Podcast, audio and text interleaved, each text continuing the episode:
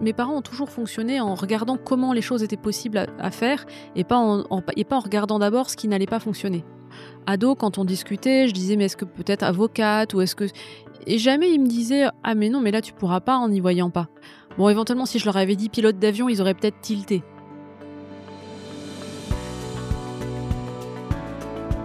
Vous écoutez Dans ses yeux, le podcast de l'association Valentin AUI qui vous dévoile chaque mois l'histoire d'une personne aveugle ou malvoyante pour changer de regard sur le handicap.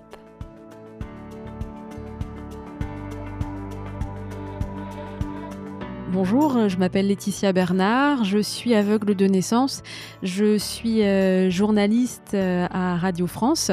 Euh, je travaille à la direction des sports pour France Bleu, France Inter, France Info et j'ai aussi une passion pour euh, l'équitation.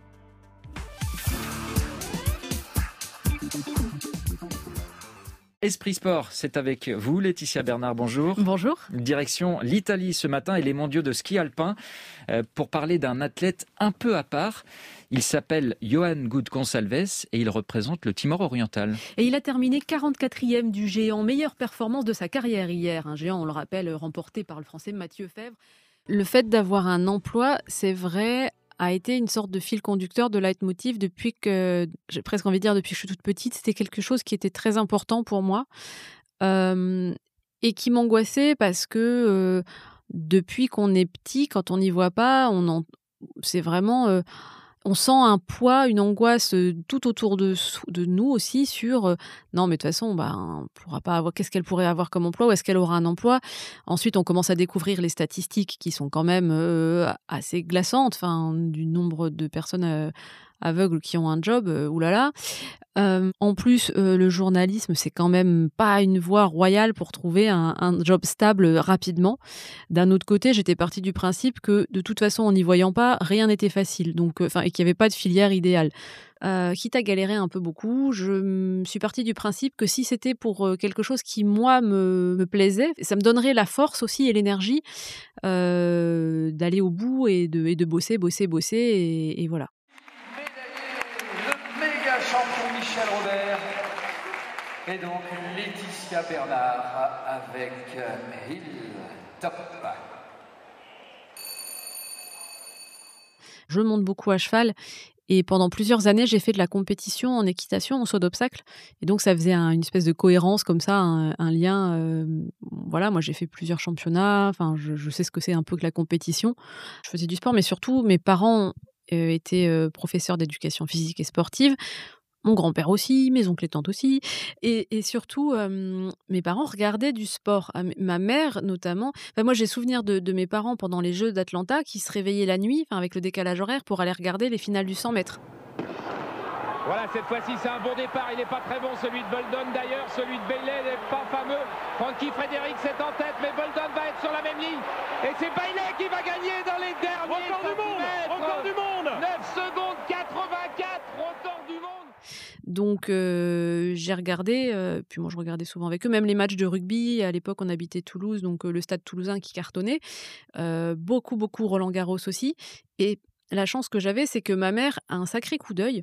Et donc elle était capable, elle me faisait des... Enfin, soit on utilisait le, j'utilisais les commentaires classiques de certains journalistes, voilà, mais souvent ma mère faisait des commentaires par dessus. C'est assez marrant et donc ils m'ont vraiment transmis, ils m'ont transmis ça. Euh, des obstacles particuliers dans le métier de journaliste, il y en a même encore aujourd'hui. Euh, premier obstacle classique dans le métier de journaliste, c'est que je ne peux pas avoir mon permis, je ne peux pas me déplacer en voiture pour aller sur le terrain, pour aller en reportage.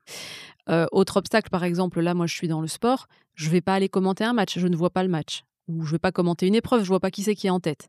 Donc ça, déjà, là, c'est pas la peine de se, de se prendre la tête, c'est comme ça, c'est un fait. Moi, j'ai eu le cas quand je démarrais, quand j'étais étudiante et que je devais faire des, micro-trottoirs, donc poser une question. Et en fait, avant même que j'ai le temps de dire bonjour, je suis étudiante, journaliste, etc., il, se disait, il me demandait si je voulais traverser la rue. Ou d'ailleurs, il me le demandait pas, il m'attrapait le bras pour me faire traverser la rue. Et même encore aujourd'hui, le nombre de fois où je suis dans la rue, il m'attrape pour me faire faire un truc parce qu'ils osent pas, en fait, parler, mais ils veulent faire quelque chose quand même, ce qui est plutôt gentil. Où je vais faire des interviews, je vais capter une ambiance sonore dans un, ah, sur un lieu d'entraînement ou peu importe. si j'ai envie de faire mon mixage moi-même pour, euh, pour créer une atmosphère sonore dans mon reportage, là, je vais être coincée parce que les logiciels utilisés en interne dans l'entreprise, c'est pas étudié au clavier. On est obligé d'utiliser la souris. Et là, je vais être coincée, techniquement parlant. J'ai vraiment beaucoup de chance au niveau de Radio France.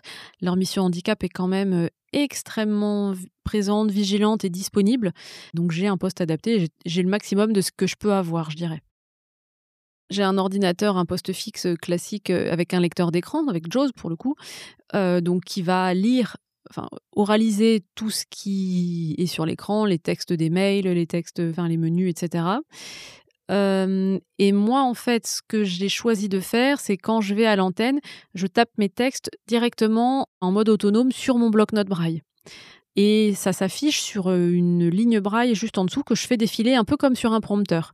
Les gens, quand ils me voient pour la première fois, le nombre de personnes qui scotchent quand ils me voient lire en braille, euh, ouais, ça surprend beaucoup.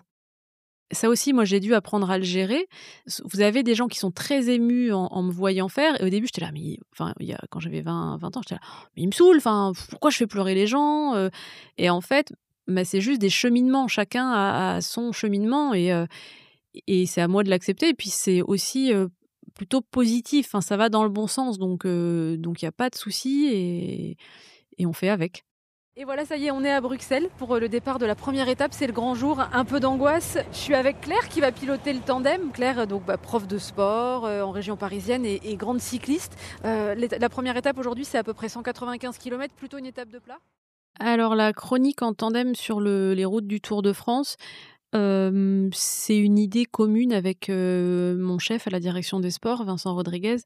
Et c'est vrai que c'était une, une initiative qui m'a beaucoup posé question parce que du coup, ça impliquait de fonctionner avec mon handicap, ce que je ne fais pas euh, quand je vais faire une chronique euh, type Esprit Sport sur France Inter ou quand je vais donner les résultats sportifs sur France Info. Là, le fait est que ben, mon handicap devenait une partie euh, en soi une, composante du contenu de cette chronique. Donc ça, j'y ai réfléchi et je me suis dit, après tout, pourquoi pas aussi? C'est peut-être une étape dans ma carrière, c'est peut-être peut-être aussi que les auditeurs, ça les intéressera finalement. J'ai pas non plus envie particulièrement d'être mise en avant. Euh, pour autant, quand je vois tout ce qu'il y a à faire, euh, je me dis, bon, faut quand même que j'y aille un peu. Plus, bah, si ça peut permettre même au grand public de se poser les questions, de se dire, ah oui, tiens, comment ils font? C'est marrant, enfin, marrant ou pas, mais euh, en dédramatisant un petit peu euh, la question du handicap, en en parlant naturellement, je pense que ça, c'est important. J'ai une passion pour mon métier, j'ai la chance de l'exercer, donc ben, j'en parle volontiers. C'était dans ses yeux le nouveau podcast de l'association Valentin AUI. N'hésitez pas à partager cet épisode s'il vous a plu. L'association Valentin AUI agit depuis plus de 130 ans pour permettre aux personnes aveugles ou malvoyantes de vivre une vie autonome et épanouie. Pour en savoir plus sur nos missions, rendez-vous sur notre site internet à l'adresse www.avh.asso.fr. Vous voulez soutenir l'association? Allez sur www.soutenir.avh.asso.fr. À bientôt pour un nouvel épisode.